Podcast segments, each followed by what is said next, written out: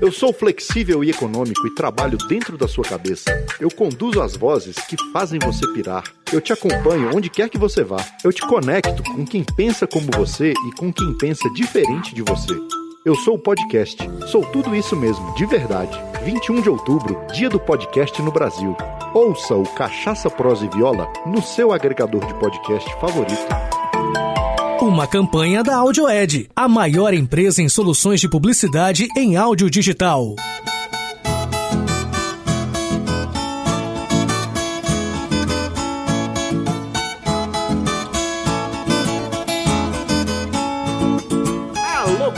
Compadre, alô, comadre, se achegue! Tá começando Cachaça Prosa e Viola, um podcast genuinamente caipira. Eu sou Luiz Borges e a frase de para-choque de hoje é: Quem ouve música sente a sua solidão de repente povoada. Aô, tranqueira! Em um dos episódios mais emblemáticos deste que será lembrado como o ano da pandemia, cidadãos italianos começaram espontaneamente a cantar a partir de suas janelas. Era uma forma de amenizar o distanciamento imposto pela crise. A pandemia mexeu com todos nós e com o nosso convidado de hoje não foi diferente. Na segunda quinzena de março, esses sentimentos começaram a extravasar na forma de composições instrumentais curtas, que agora são reunidas no EP Ensaios sobre a Quarentena. E é com muito orgulho e satisfação que recebo novamente a mesa do Cachaça Prosa e Viola para prosear em primeira mão sobre o lançamento do seu novo trabalho solo autoral, meu amigo Pedro Vaz. Seja muito bem-vindo de volta, Pedro. Opa, Luiz, bom demais, viu? Obrigado pelo convite. Foi muito bom da outra vez e essa vez vai ser também. Com certeza, Pedro. E se você tá aqui de novo, é porque tem coisa boa pra gente. E para não perder o costume, antes de ouvir e prosear sobre os ensaios, vamos olhar as palavras? É só um gole, a gente já volta.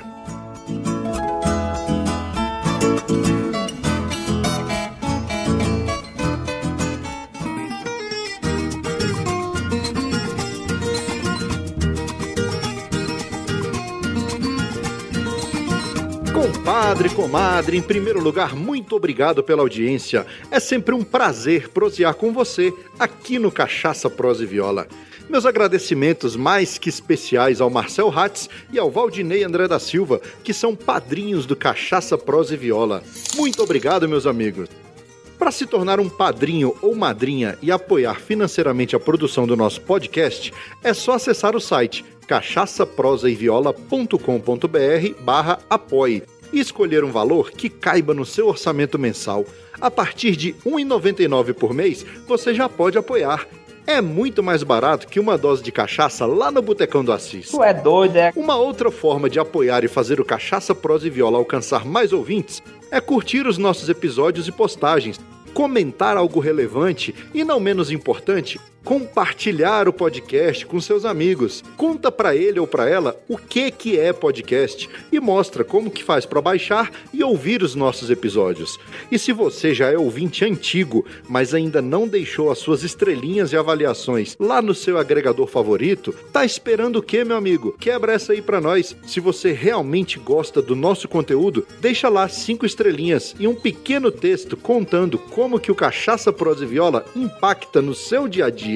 Essas atitudes ajudam muito a esparramar cachaça, prosa e viola por esse mundão de meu Deus e não custam nada. E desde já, muito obrigado pelo apoio. Vocês são batuta demais! E no mais é isso, vamos pro que interessa, porque a prosa de hoje é um oferecimento da loja Eu Amo Cachaça. Para saber mais, acesse euamocachaça.com.br.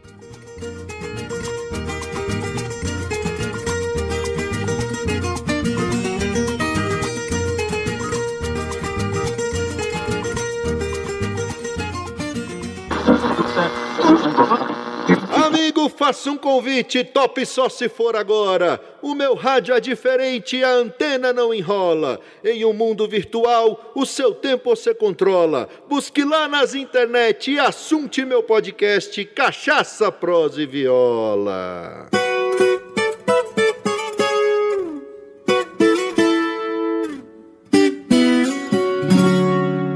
Geralmente, pessoal, eu começo a prosa aqui com convidados especulando as origens dele, né? De onde que eles vieram, com, com, como que foi a história deles com a música, com a viola.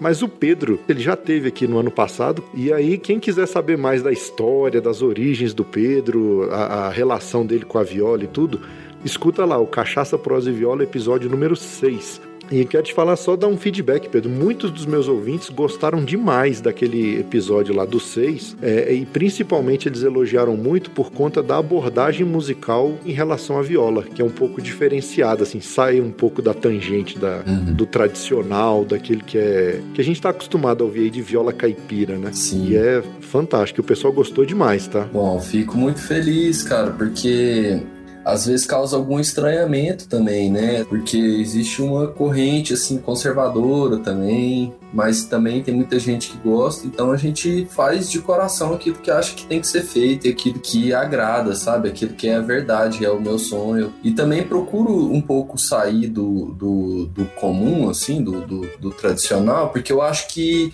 essa linguagem já foi feita e muito bem feita por grandes mestres, entende? Exatamente. Então eu fico tentando fazer alguma coisa que seja mais fresco. Tu é doido, é aqui é, aqui é facão, meu filho. Toda essa música que já foi produzida, né, historicamente. Então, para mim não faz muito sentido eu fazer um pagode igual do Tião Carré, pô, mas aí eu prefiro ouvir o Tião do que me ouvir, entendeu? é e verdade. coisas do tipo. Uma nova sonoridade que a gente encontra dentro da viola e isso aí expande as fronteiras da viola caipira, né? Que muita gente está acostumada ali pagode, a cururu e, e mesmo assim, mesmo você partindo para esse lado aí, a gente nota que a raiz continua, né? Você tem o pé lá na raiz, que são as origens da viola viola, a base da viola, mas você pega essa raiz aí e, e, e, faz um enxerto, vamos dizer assim, coloca umas coisas interessantes e vai saindo coisa nova disso. É, exatamente, é por aí. Eu, eu sempre tento aprender com a raiz, sabe? Uhum. Eu, não, eu não sou um violeiro que a gente conversou mais né, no outro episódio, mas eu não sou um violeiro que vim da raiz, né? Assim, é, apesar de ser goiano e tal, e ter um histórico familiar rural, assim, né? Mas eu não tive essa, assim, mais antigo, né, de bisavô, avós e tal. Sim. Mas meus pais já todos nasceram na cidade, cresceram na cidade, tá? Então eu tenho essa música urbana muito mais forte na minha formação do que a música rural. Mas eu admiro demais toda forma de cultura popular, especialmente do Brasil, mas do mundo também. Então eu busco aprender e nesse processo de se tornar violeiro e estudar e tal, eu fui atrás disso e aprendi sobre isso, gosto muito e acho que é, acho que a gente tem que tentar trazer essa linguagem da viola, esse, essa, esse idioma, esse, esse sotaque da viola para qualquer outra coisa que a gente for tocar, né? Para soar como uma viola. Então eu tento fazer essa mistura assim de aprender com a tradição e tentar fazer do meu jeito que não é tão tradicional.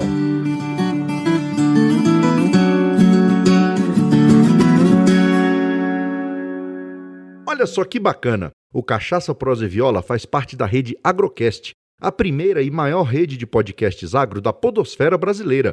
Conheça todos eles no site redeagrocast.com.br.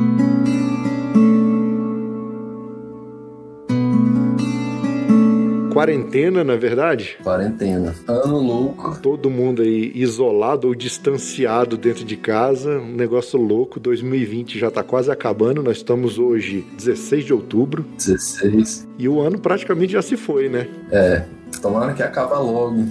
pra ver se resolve logo. Mas como eu coloquei aqui na introdução, para muitos foi até produtivo, né? A questão de você estar tá em casa sem ter muito o que fazer, sem ter muito para onde ir, você acaba externando, externalizando essa criatividade toda, essa vontade em alguma coisa. E você, criativamente, transformou tudo isso em música, né? Foi. Exatamente, aproveitei esse momento, consegui produzir bastante, assim, fiz essas pequenas composições que deram origem a um ensaio sobre a quarentena, fiz algumas outras, né, consegui gravar alguns vídeos em parceria com amigos, alimentar rede social e tal, Então, tentei trabalhar na divulgação e na produção do trabalho mesmo, porque apresentações não estavam não tão rolando. É verdade. As aulas também pararam, voltaram à distância, né? Depois ficou uns dois meses parado, agora voltou à distância. E é isso. Tem que fazer, seguir a vida, né? Vida que segue. Não pode parar, tem que, como diz minha avó, se não mexer o caldo do doce, ele gruda no fundo da panela e não presta. Pois é.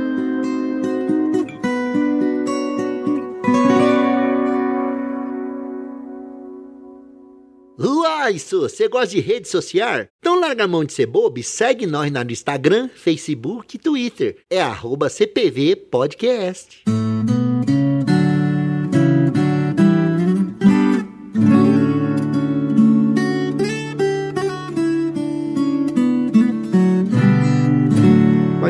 Eu acompanhei você nas redes sociais aí, nessa quarentena. A gente acaba ficando em casa, então é, vai assistindo uma live aqui, outra ali, vai vendo o que, que os amigos estão postando nas redes sociais. E eu vi o nascer do projeto, mesmo sem saber, sem ter noção do que, que ia ser o projeto. Então eu via lá, você começou com, ah, ensaio sobre a quarentena, e aí soltava uma música. E você falava muito daquela janela virtual, né? Aquela cena que ficou, acho que, marcada para muita gente, que foram os italianos, né? Sim. Isolados nas suas casas, mas aí cantando nas janelas. Enfim, é uma forma deles externarem tudo aquilo. E a forma que você encontrou a janela que você achou foi uma janela virtual, vamos dizer assim, né? Então, é, tudo começou desse projeto nos primeiros dias que teve a paralisação da quarentena aqui no Brasil, né? Uhum. Aqui em Brasília foi, acho que a primeira cidade ou a primeira capital, uma das primeiras a pararem, né? Sim. Que foi no dia, se eu não me engano, 12 ou 14 de março.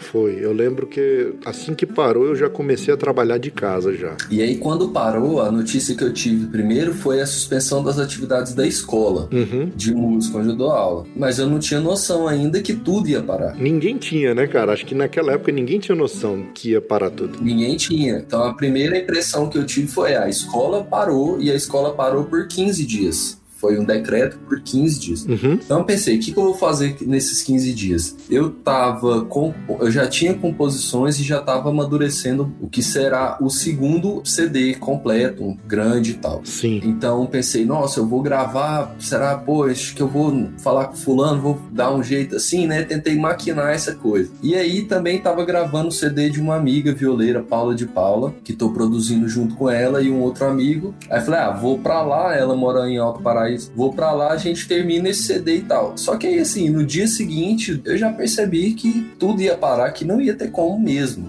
Não ia ter como fazer mais nada. Ia ter que ficar em casa. Entendi. Então tenho que ficar em casa, fazer o que em casa, né? Daí um primo meu tava aqui e tal, e ele falou assim: ah, faz no celular, grava o CD no celular. Ele falou assim pra mim. aí eu pensei, ué, talvez, né? E aí fiquei com essa história. E nessa época eu tava tocando bastante, assim, tava estudando e tal, tava surgindo umas ideias e tal. Durante uns três dias eu acumulei algumas ideias musicais Uhum. novas. E aí resolvi começar a fazer esse o que eu chamo de diário, assim, né? De, de composição, que eu chamei. Que foi, todo dia eu postava uma música. Eu terminava uma música dessas ideias que eu tinha começado a elaborar, eu finalizava uma e filmava de forma caseira aqui no celular e postava nas redes sociais. Esse processo eu acompanhei. Então, aí fui fazendo isso, aí dei esse nome, ensaio sobre a quarentena, né? Como se fosse um, uma- um exercício composicional misturado com uma vontade de fazer alguma coisa, né? E registrando já, né? Já deixando de certa forma registrado. E registrando, registrando. Aí eu fiz essas oito. Na verdade, eu fiz seis. Aí depois de um dia ou outro eu não consegui fazer. Teve um dia ou dois que eu não consegui postar. E depois eu voltei, postei mais duas. Aí já não tava fluindo mais, assim, eu resolvi parar pra não ficar forçando a barra. Entendi. Então isso foi na segunda quinzena de março. Eu só fui gravar de vez agora, de forma profissional, digamos assim, agora em agosto. Agora não, já tem um tempo, mas em agosto. É. Então, nesse meio tempo eu fiquei pensando, como que eu vou fazer? Ah, eu vou gravar no celular mesmo. Ah, não, mas aí o conceito é interessante, mas aí depois vai ficar meio mal gravado, vai ficar pra história o negócio mal gravado com conceito interessante que ninguém vai entender o conceito e vai ficar mal gravado. Então, abandonei essa ideia. Eu falei, não, vou gravar em casa e eu no celular. Eu tenho uma plaquinha de som, um microfone, mas eu sou muito ruim com esse negócio e eu fiquei dias e dias e dias apanhando Aí até que eu consegui chegar nesse formato. Resolvi chamar o Jefferson Amorim, que é um baixista que toca comigo há muitos anos, meu, foi meu colega de faculdade e tal. A gente tem um duo, tocamos na Europa em, em janeiro, a gente estava com várias, várias datas marcadas aqui em Brasília, Pirinópolis, Goiânia, essa região aqui. E também parou tudo e tal. Daí chamei ele, ele filma, né, também, tem câmera e tal, e tem as coisas para gravar. Aí montei aqui na sala de casa, um cantinho aqui que já é organizado, bonitinho assim. Eu só dei uma valorizada para ficar mais legal. A gente montou aqui a microfonação, fez tudo, e numa noite assim, né, a gente começou a gravar no começo da noite e foi parar de madrugadinha, assim, duas horas da manhã, uma hora e tal. Pegamos uma empreitada e fizemos. Aí registramos todas as músicas em áudio e vídeo. Sim. E isso deu origem a um EP, que é um pequeno álbum, né, para quem não sabe. Sim, sim. Que tá disponível nas plataformas digitais. E esse vídeo que eu gravei aqui no mesmo dia é o mesmo take, a mesma gravação, a mesma mixagem, tudo, né? Deu origem a esse vídeo completo do começo ao fim, que é um vídeo de uns 15 minutos, que tá lá no meu canal do YouTube também. É, e muito interessante. Eu vou colocar todos esses links aqui na descrição do episódio, porque uma coisa completa a outra. São duas experiências imersivas, que eu vou dizer assim, completamente diferentes.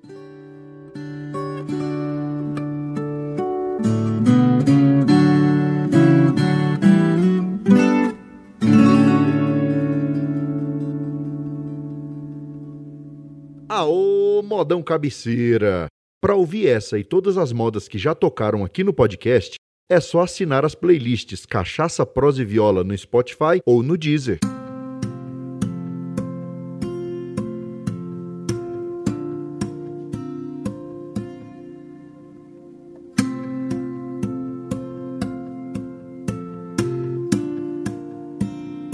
Eu gosto dessa coisa de, de delays, de eco e tal, são influências minhas de outras linguagens, assim, musicais, né, que não tem a ver com a viola. Então, eu busquei isso e acho que o Vinini conseguiu, o Ricardo Vinini, que foi quem mixou e masterizou e fez a participação, que é o produtor do meu outro disco, né, um violeiro super bom, tem uma discografia incrível, gravou muita gente importante também ele teve a manha, assim, de tirar um som foda, porque também a gente gravou com os microfones legais e um pré razoável, nada compara com os puta equipamentos que ele tem lá no estúdio, entende? Sim, sim. A gente gravou na sala do, do apartamento aqui, né? Você deve ter colocado alguma coisa de tratamento acústico, mas nada igual a uma sala de um estúdio, né? Nem coloquei, cara, nem coloquei. Foi na sala mesmo, no, no, no, no true. Mas enfim, aí depois ele lá no estúdio, ele conseguiu, né, é, pegar esse, esse trabalho que foi gravado de forma simples e trazer esse corpo, essa ambiência e tal, de acordo com aquilo que eu esperava e de acordo com a experiência dele. Ficou realmente um resultado muito legal nesse sentido.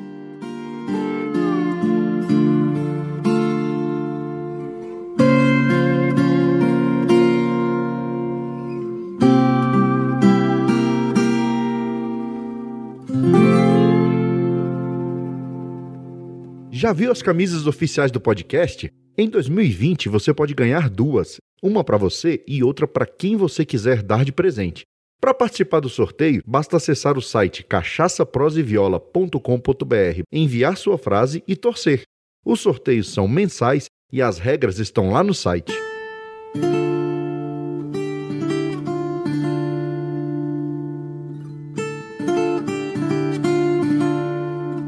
Mas conta aí, o Jefferson fez a captação das imagens, né, do vídeo e a captação do áudio. Além disso, ele fez a edição total do vídeo. Entendi. O vídeo que foi pro YouTube, todo ele que fez e as animações que tem também foi ele que fez, né? São os desenhos da capa que ele reanimou e colocou no vídeo. Ficou muito bacana. E a, essa parte artística dos desenhos, quem foi que fez? Então, os desenhos são de uma artista plástica lá de Goiânia, uma ilustradora que chama Taina Rodex.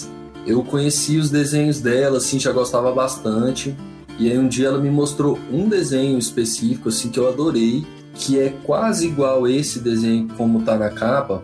mas ele era num papel retangular, em forma de retrato, sabe? Entendi. E aí ele não funcionaria na capa. Daí falei com ela que eu gostei muito do desenho, que eu queria fazer a capa do, do, do, CD e tal, ela super animou e tal. E aí ela redesenhou o desenho original num formato quadrado com algumas alterações do gosto dela. Mexeu em alguns detalhes de forma que ela achou mais legal, assim, sabe? Entendi. Vou colocar a capa lá também para os ouvintes terem noção. E lá no Spotify também, quando baixarem as músicas, vai ter a capa lá. E esse desenho, cara, é muito legal, assim, porque ela tem um, um traço, assim, um jeito de desenhar bem lúdico, assim, bem desconstruído, né? Sim. E é uma composição com vários elementos que simboliza, no meu entendimento, foi uma viagem que eu tive a partir de um desenho dela, né? Que ela já tinha feito.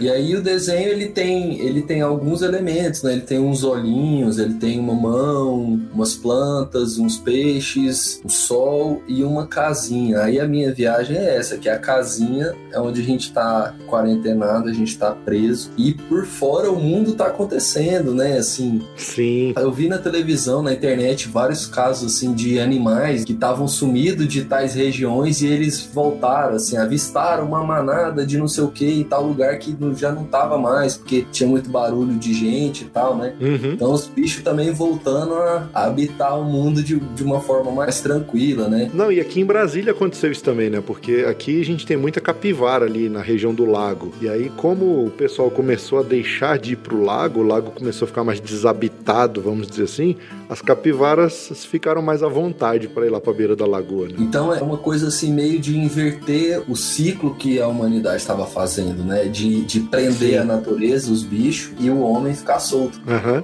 Aí aconteceu o contrário, né? A gente ficou preso e os bichos ficou solto. E a capa representa um pouco isso, eu acho. Eu achei fantásticas as animações. Sou suspeito para falar porque eu gostei demais.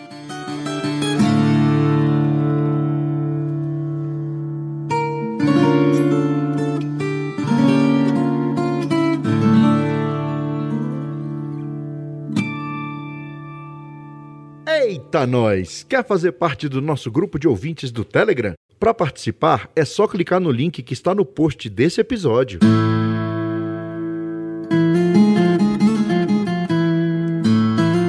Cara, o que que você procurou externar dos seus sentimentos para as músicas que você compôs? Então, isso é um pouco difícil assim de explicar com palavras, digamos assim, né? Porque esses sentimentos que a gente coloca nas músicas, nem sempre eles são muito claros racionalmente, né? Nem sempre é aquela coisa assim, ah, eu tô sentindo raiva, eu faço uma música de raiva, eu tô sentindo saudade, eu faço uma música de saudade. Mas acho que é um apanhado de um de um momento assim, esse primeiro momento da quarentena, ele era um momento que, pelo menos para mim, ele era um momento muito incerto, né? Sim. A gente via meme, assim, do, do povo brincando. Ah, eu acho que quarentena, eu achava que quarentena era 40 dias e não 15, né?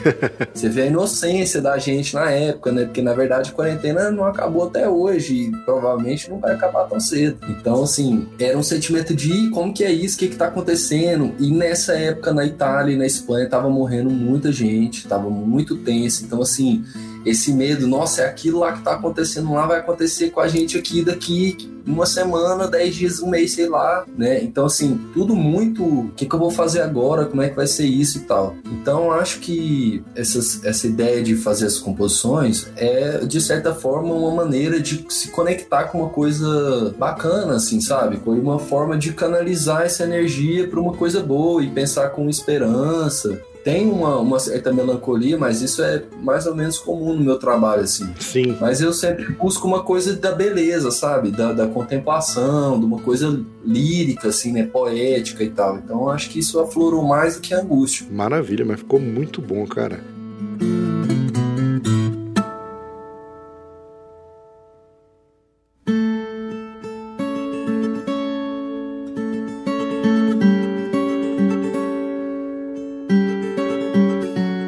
Só tenho a te parabenizar pelo trabalho, mas essa são mais oito obras aí que a gente tem para contemplar no mundo da viola. Agradecer aí pelo seu tempo que você dedicou na quarentena. Você podia estar tá fazendo muitas outras coisas, podia estar tá descansando, podia estar tá pensando em muita coisa, mas estava ali produzindo música de qualidade, que acho que a gente está meio carente aí nesse sentido, de, de ter mais, mais coisas de qualidade, né? Eu agradeço aí as palavras, espero que o pessoal goste, assim. É, é uma coisa, né, verdadeira, é o que me, me tocou, assim, o que me toca e é o que eu sei fazer, talvez, de, de bom, de útil para alguma coisa, para alguém, talvez. Nossa, se metade fizesse tanta coisa de bom assim, tava bom demais, tava excelente. E assim, só, só para frisar, né, esse, esse formato, né, as músicas acabaram ficando curtinhas, né? Sim. Elas são músicas de um minuto e meio, dois minutos e tal, né? Que tem um pouco essa coisa a ver com a, de fazer todo dia e de rede social, então meio que abracei, assim, me permiti fazer pequena nesse conceito de ser mais do dia a dia ali e tal, né? Mas aí,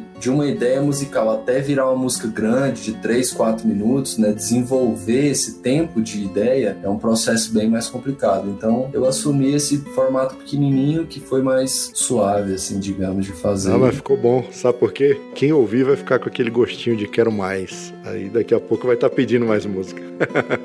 É, e, eu, e, os nomes das músicas ficaram ali. É, é, ensaio número 1, um, ensaio número 2, número 3, e acabou que ainda não tá na ordem, né? Na ordem que você foi criando no disco. Você, você optou por uma ordem diferente, né? Exatamente. Eu pensei numa ordem que funcionasse legal, assim, com vários critérios, né? Uhum. É um quebra-cabeça, assim qual música que começa bem, né, que prende atenção, qual música que termina legal com um certo desfecho, né, e como que elas se encadeiam entre si. E aí cheguei nesse formato, dessa ordem que não foi a ordem que eu fui compondo, né eu fui compondo e batizando. Ensaio sobre a quarentena número 1, um, número 2, número 3 e tal. Quem quiser saber a ordem das composições é só ver o nome da composição. O número 1 um foi a que foi composta primeira e a, o número 8 é a que foi composta por último. Mas no álbum elas vão estar numa ordem embaralhada. Como elas são pequenininhas também, né? São ensaios sobre a quarentena, são, são pílulas sobre esse momento da quarentena e tal. E servem como remédio aí para muitos que estão angustiados aí. Gente, tenham calma que daqui a pouco vai estar tá tudo normal.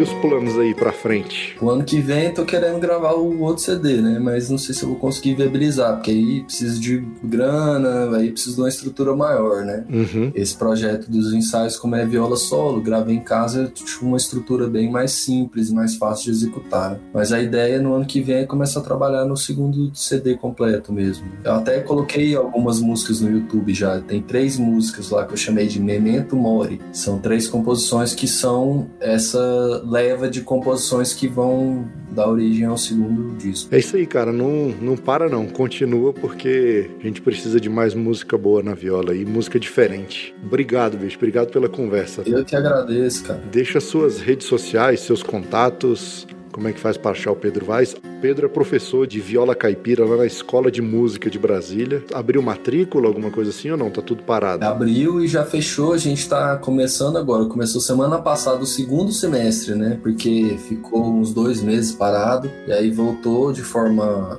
à distância. E agora então a gente tá começando o segundo semestre e vai até o final de janeiro. Aí março deve começar, ou fevereiro, desculpa, deve começar o, o ano que vem, né? Então Uhum. ali para janeiro deve ter mais seleção lá para a escola, para novos alunos. Maravilha. E as redes sociais, no Instagram e no Facebook é A Viola de Pedro Vaz. O site também é www.avioladepedrovaz.com. No YouTube não tem um nome bonitinho ainda, tá aqueles nomes de link doido, mas o canal é Pedro Vaz. Se procurar lá na busca vai me achar. Tem bastante material lá, umas lives legais que eu fiz, com vários formatos, vídeos em parceria com vários artistas e tal. E nos, nas plataformas de streaming tem os discos, né? Tem o EP que acabou de sair, os ensaios sobre a quarentena, e tem o álbum De Espaço ao Tempo também. Quem quiser conferir, seguir, compartilhar, etc. É isso aí. Compartilhem e se inscrevam lá no canal do Pedro para ele passar lá do número de inscritos lá que precisa para poder batizar o canal, porque Pois é. fica mais fácil de achar, né? É. Pedro, obrigado mais uma vez pelo seu tempo, obrigado por tudo. Valeu, cara. Eu que agradeço aí pela prosa. Que isso, da próxima nós temos que fazer presencial tomando uma cachaçinha aqui. Pois ó. é.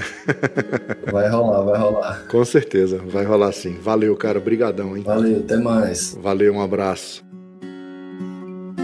E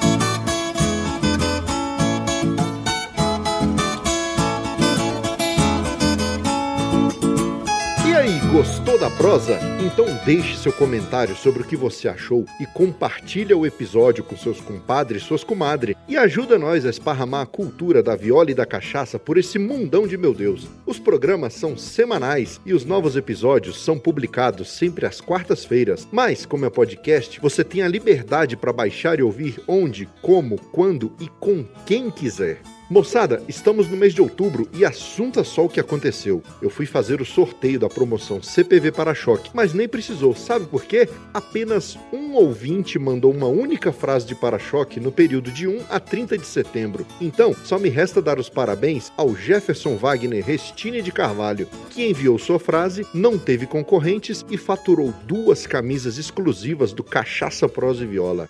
Gente, para participar do sorteio é muito fácil. É só acessar cachaçaproseviola.com.br barra CPV Para-Choque, preencher o formulário e enviar sua frase. Pode mandar várias frases diferentes. Só não vale mandar a mesma frase várias vezes. Aproveita, porque a promoção CPV Para-Choque está quase chegando ao fim. Restam apenas dois sorteios, novembro e dezembro. Lembrando que as frases enviadas entre 1 e 31 de outubro participam do sorteio de novembro e as frases enviadas entre 1 e 30 de novembro participam do sorteio de dezembro. E quando você entrar lá no site para enviar a sua frase, aproveita e acesse a loja de produtos oficiais. Tem camisas, canecas, ecobags e em breve nós teremos novos produtos como bonés e moletons, todos com estampas exclusivas. E olha só, todo o lucro da loja é revertido em melhorias técnicas no nosso podcast. E no mais é isso. Muito obrigado pela audiência, até o próximo episódio e tchau!